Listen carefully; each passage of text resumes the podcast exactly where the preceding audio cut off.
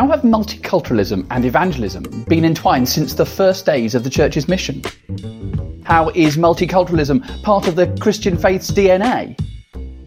Why is the church of today more tribal than it was 2,000 years ago? How should an awareness of each other's gifts change the way we do church and leadership? And how is the medium the message?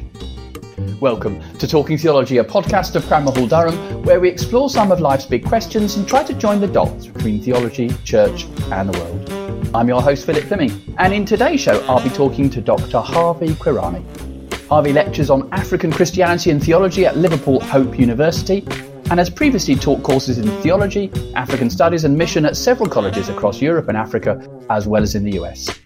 His latest book, published this year, is Multicultural Kingdom Ethnic Diversity, Mission, and the Church. And our question today is What is God's multicultural kingdom? And how should it change the way we do mission and church? Thank you for listening, and I hope you enjoy the show.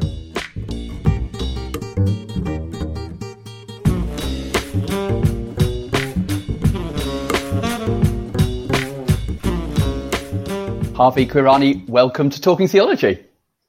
Thank you so much. Really delighted to be with you today.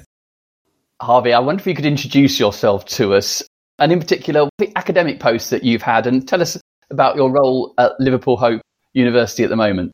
My role at Liverpool Hope, I am a lecturer in African Christianity and theology, but I started out my academic journey in missions, in missiology. So it's been a shift to get to teach African theology, African Christianity, which I'm really enjoying at the moment. Now, tell us a little bit about your personal background, about your life journey, and tell us how that has connected with your interest in what we're talking about today, which is multiculturalism and the mission of the church. I come from Malawi, come from southern Malawi. I come from a very important place in the history of missions in southern Africa. This is where David Livingstone brought the very first missionaries of the University's Mission to Central Africa, UMCA, in 1861. So I grew up in a village where Livingstone family, his descendants, spent some time in. They owned a lot of property there. And that means I grew up hearing about missions and missionaries quite a lot, and I was fascinated by their stories. During my high school and college years, I spent my free time reading mission biographies. It was really fun at the time in Southern Africa. Up until in 2000, when I was invited by a church in Switzerland to come and help them figure out how to train ministers for their denomination. So that was my way out of Africa into Europe. When I got to Switzerland, the greatest shock for me was to see a post Christian Europe and Switzerland, Germany is a very good example of that. I was coming from Malawi in the context of a revival where Christianity was growing very rapidly and found myself in St. Gallens, North Switzerland. Christianity was almost non existent. That was a shocker. So I then decided to continue working in Europe as a missionary. Did that for three years in Germany, came to the UK, did a master's in missions, went to America, did a PhD in missions. I came back here, worked with a Church Mission Society, CMS in Oxford for a bit, and then ended up coming to Liverpool, where I'm teaching African theology. So that's that's my journey. That's my story. You talked about your experience of arriving in St. Gallen in Switzerland and the shock of seeing a post-Christian Europe, and you talked about the reason why you stayed was to be a missionary into Europe. One of the things you've written about in your book about multiculturalism has been that reversal in direction of global mission. Can you just tell us a little bit about what you mean by that and why you think that's really significant? Well, we do know that Christianity now is a worldwide religion. We find Christians in almost every part of the world. But that is a new phenomenon. It was not like that just 70 years ago. In 1950, almost 80% of Christians in the world lived in Europe or North America, and they were white. Today, as we speak, that has come down to probably 30, 33%. So, the majority of Christians in the world, black or Latin American or Asian, but they are living outside the West. Now, we celebrate that. It's good that Christianity has exploded in that way in the past 50 years. And the way we live our Christianity is that it's okay for all these Christians to be Christians wherever they are. Our unique experience in the UK here is that we have Christians from all over the world living in this small island. And that means that Christians from different parts of the world are living together and having to engage one another in how to live out their faith. The problem that we experience is that we are not really trained to engage in cross cultural conversations as Christians. That becomes a problem. So we see, I think it's the easy way out that African Christians can belong with fellow Africans in African churches. Same with Asians, same with Latin Americans. White British churches do their own thing. When we do that, we miss out the real reason that we are a global body of Christians. And that is to cross pollinate whatever gifts that God has given us, that we can exchange them, we can share them. And I believe that in sharing those gifts, we begin to understand and hear God better.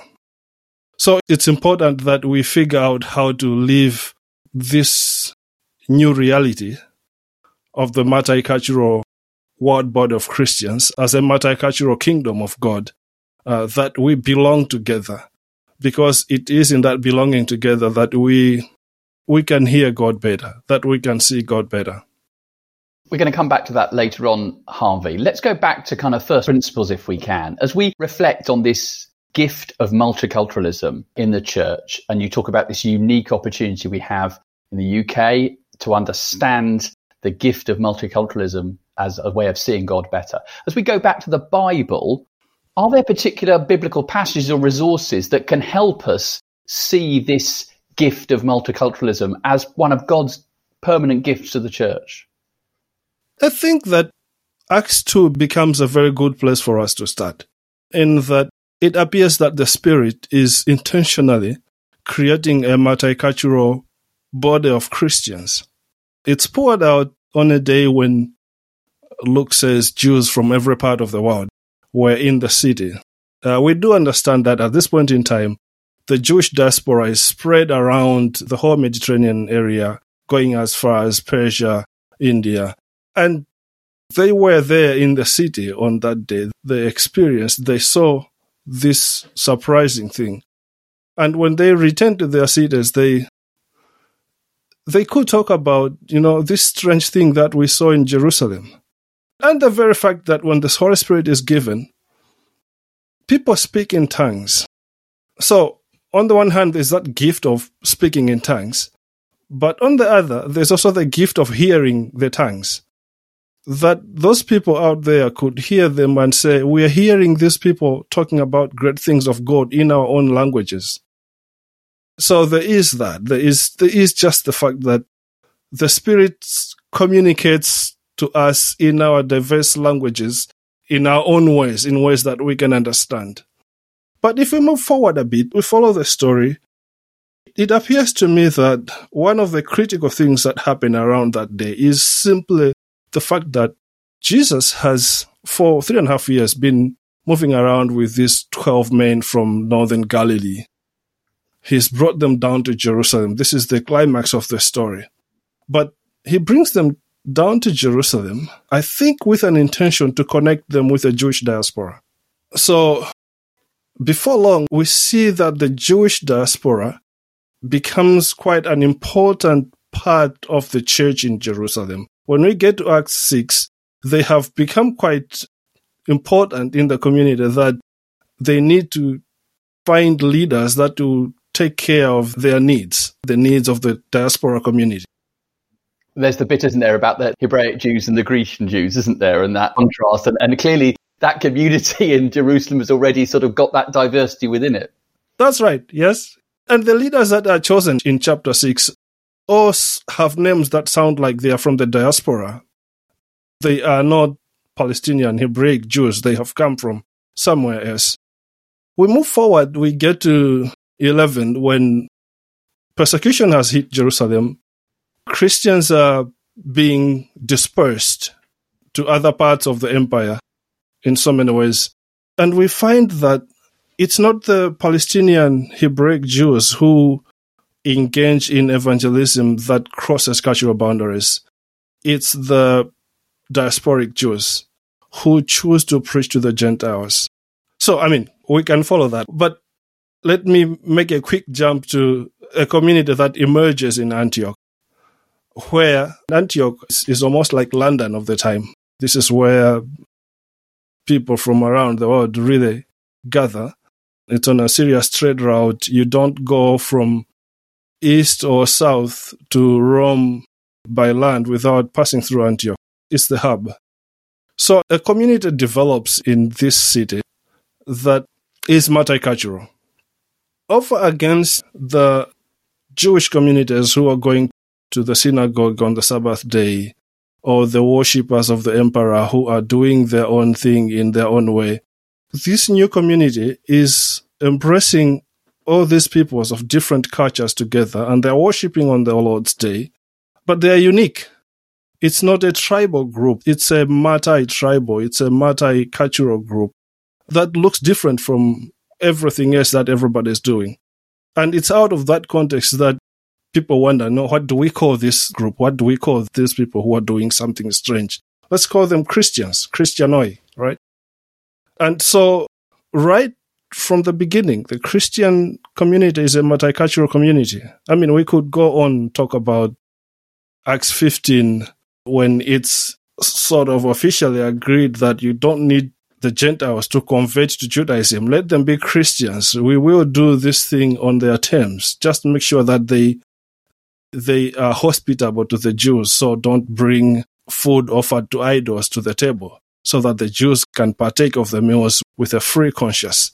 But multiculturalism is is in the DNA of Christianity. We do it injustice when we believe that uh, people have to belong to fellowship communities that require no cross cultural jumping. You show the way in which that hub of early Christianity, Antioch, was from the outset a multicultural community. And scholars, haven't they, have highlighted that was the real evangelistic heart of the early church in comparison, I think, to Jerusalem. Is a powerful point you're making that there must be a relationship between that multicultural identity, this, as you say, post tribal group of Christianoi who existed, Christians, and their own evangelistic energy that came out as a result. That's the root of the story that we can belong together as people from many different tribes in this wonderful kingdom of God. In your book, you explore also the way in which that was true of the early church in the sense that they were doing mission in a multicultural context, which was the first and second century Roman Empire. What are those characteristics of that early church and its mission that we need reminding of today? The early church is operating in the context of the Roman Empire, at the margins of the empire for the most part, but they have this good news of Christ that they need to share with the world as people at the margins. And so they get together in these small teams, and the Bible is quite clear on the people who worked with Paul along his journey. And you see that in that team, there are people from Africa, there are people from all over, and they are working together as a wonderful multicultural team that's preaching this good news of Jesus Christ.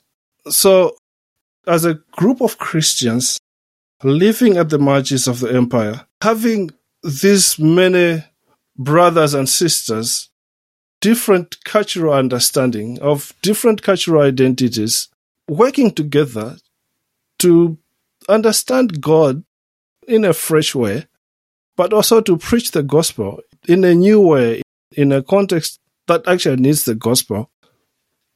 So, Harvey, you helped us think about the evidence from Acts, but also later on in Acts and these kind of multicultural teams that were part of the early missionary endeavors. It reminds me of the quote from Rowan Williams writing on Paul. He said that the ancient world was a, a world of tribes, a world of parties. And the most extraordinary thing about the Christian church was the way it stripped down those barriers between male, female, Jew and Greek, slave and free. And what you're saying is that both within the origins of that church in Antioch and within the way in which the early church was doing mission, there was an embodiment of this marvelous crossing of cultural boundaries that was the straitjacket of the ancient world. I do think that is exactly what the gospel does for us, in that it breaks down the barriers uh, among the tribes and brings us together as one people, uh, one new humanity uh, that's made by followers of Christ. So there's no Greek, no Jew, and, and between those two there is a tension of one one is better than the other, and the other thinks it's better than the other.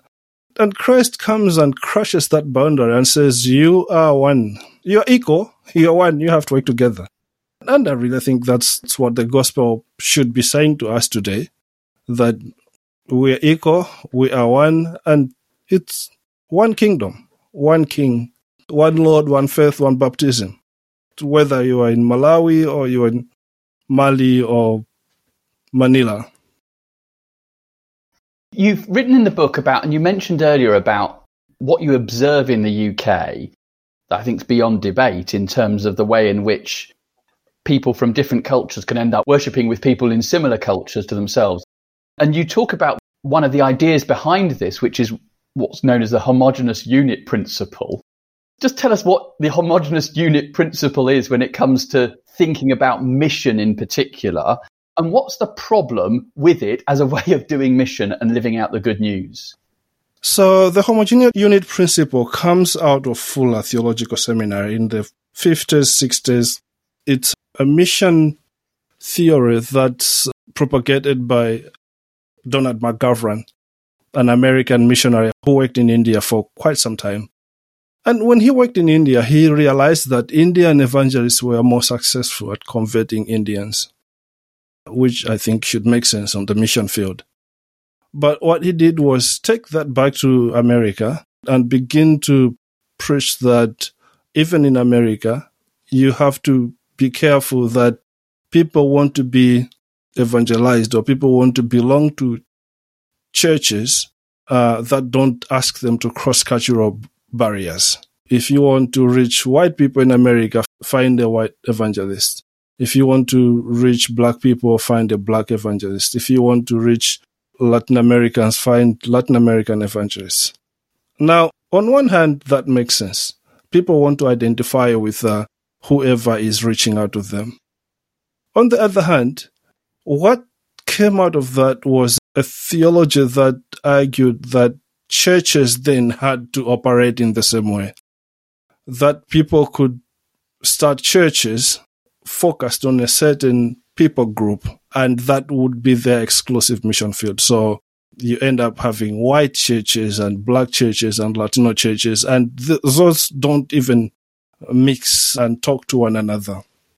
So at the end of the day, it it just becomes another way of preaching Christian racism, really, that people shouldn't be asked or expected to engage and fellowship with people who don't look like them or who don't talk like them. So we end up with a, a form of Christian tribalism that makes it difficult for us to engage one another and makes it difficult for us to receive the gifts that we bring, that we come bearing for one another. So that's my thought about the homogeneous unit principle.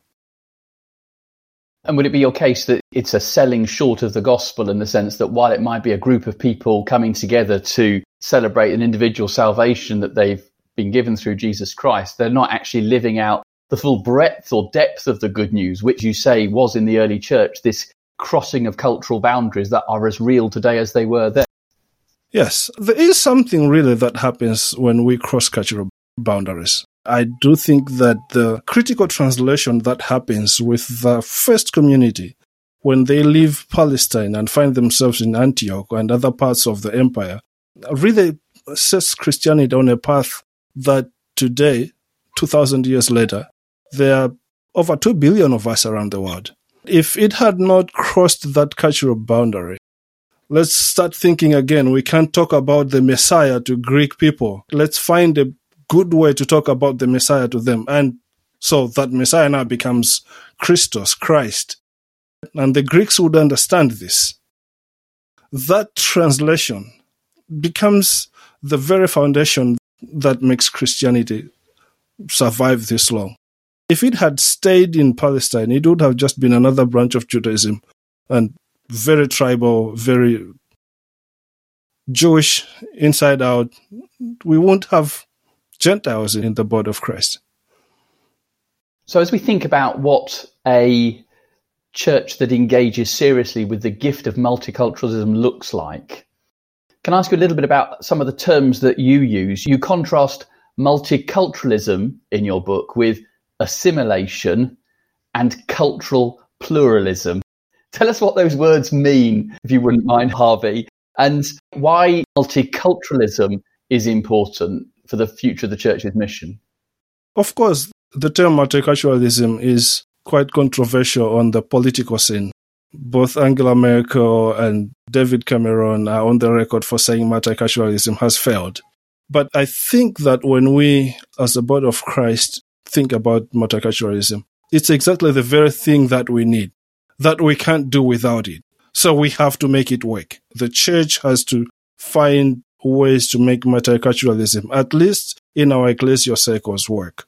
Now, generally, what happens in a church when a family joins that doesn't look like the majority of the church the normal expectation is for that family to adjust to fit in with the church, right? So our culture is like this. This is how we do things. You join us, you got to learn how we do our things and join in. That makes sense. Um, I do think that it does injustice to what God is calling us to do, but that's what we've done for the larger part. Another way that we have done this is really saying, a foreign family joins a church, we celebrate that, but we tell them, find other people like you, start your own church, and we meet once a month as a wider body of a wider church. But you do your own thing, we do our own thing, and we can talk when we meet on a special Sunday in the month. And that is what I consider cultural pluralism. That there are many of you, different cultures, but the cultures are not talking to one another that we are not really changing one another because we're engaging one another. And that's why I think multiculturalism goes a step ahead, leaves us all open to being transformed by the strangers among us. That when a foreign family comes into the church, both the church and the family, uh, in the exchange of their gifts, they are transformed. And that, that exchange of gifts is only possible through the Spirit of Christ. Really this is this is what Ephesians 4 has in 16 Paul says the body is glued together by that which every member supplies so that every member needs to supply for the body to be held together as a whole tell us the steps that help those cross-cultural conversations take place harvey You've articulated why assimilation, which is be like us, doesn't work, why cultural pluralism, which is everyone can be different, but don't expect any conversations to take place isn't good enough either. But why multiculturalism is made possible by the Spirit of Christ. But what are the practical steps that help us embrace this theological reality? Uh, first, we have all to get to understand that each one of us comes with a gift. And so we engage one another with that mutual respect that I bring a gift, that person brings a gift, and we have something to exchange. And that really has to speak to the way the world works now, because the way the world works now is in a very hierarchical manner, with Westerners doing something different and the rest of the world doing something different.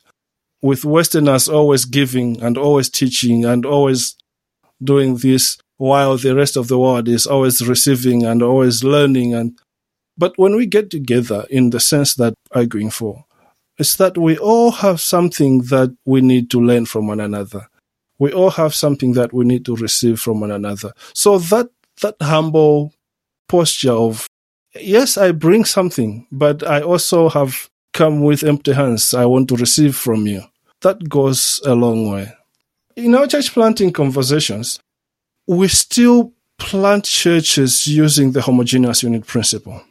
That's normal. That's that's common. I belong to a church planting movement myself. And what we tell our church planters is go find people who look like you, who think like you, and make that your niche target, and your church will grow.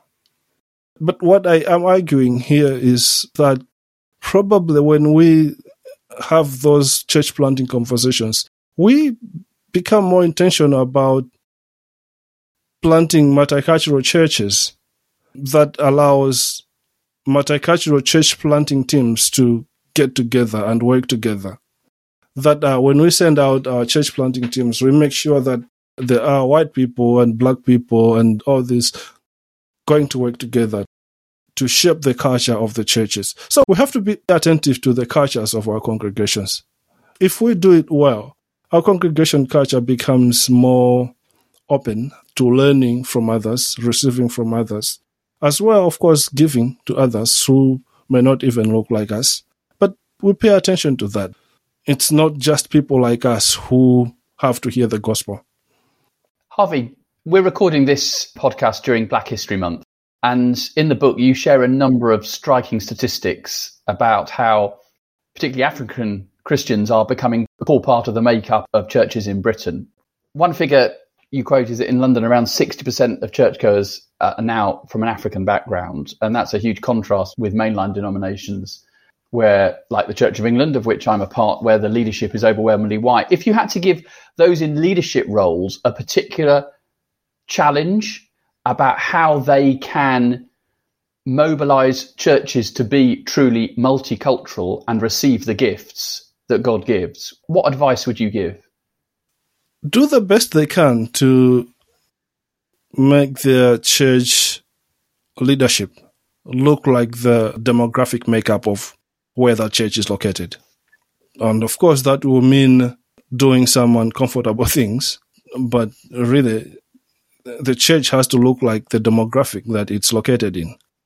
So, in the UK here, the black population is growing, the Asian population is growing. If we pay attention, our churches will begin to reflect that growth. Of course, we see that in our membership, but not really in its leadership. So we need to begin to make shifts that will make it possible for people of other races to, to, to actually be leaders in our, in our congregations. I think that's, that's the way that we can show the world that racial reconciliation is possible.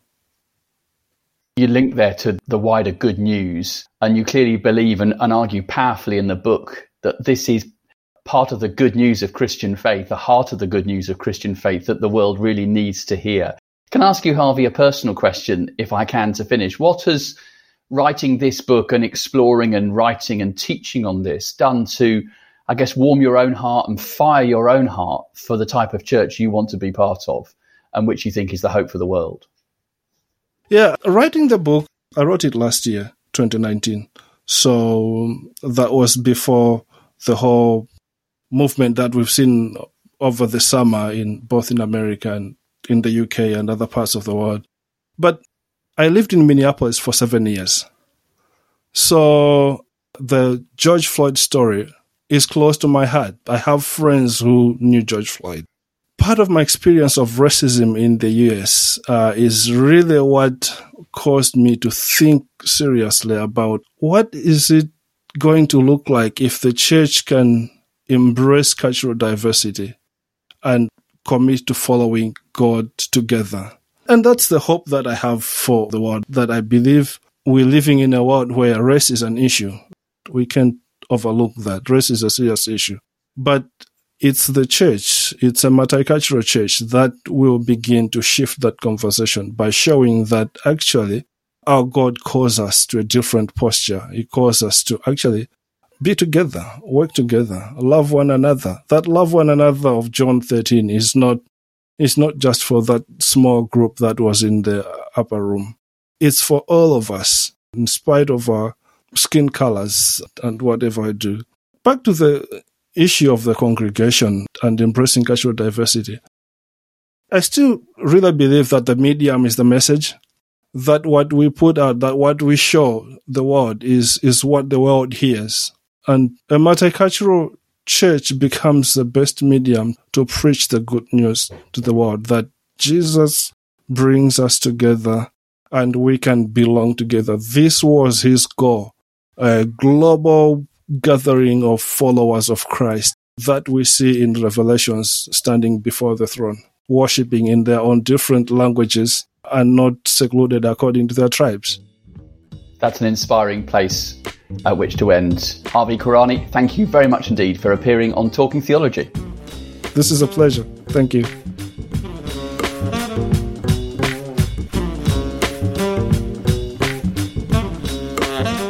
You have been listening to Talking Theology, a podcast from Cranmer Hall, Durham. Cranmer Hall is a theological college within St John's College in the University of Durham, training people for ministry in the Church of England and other denominations. Find out more about us at cranmerhall.com.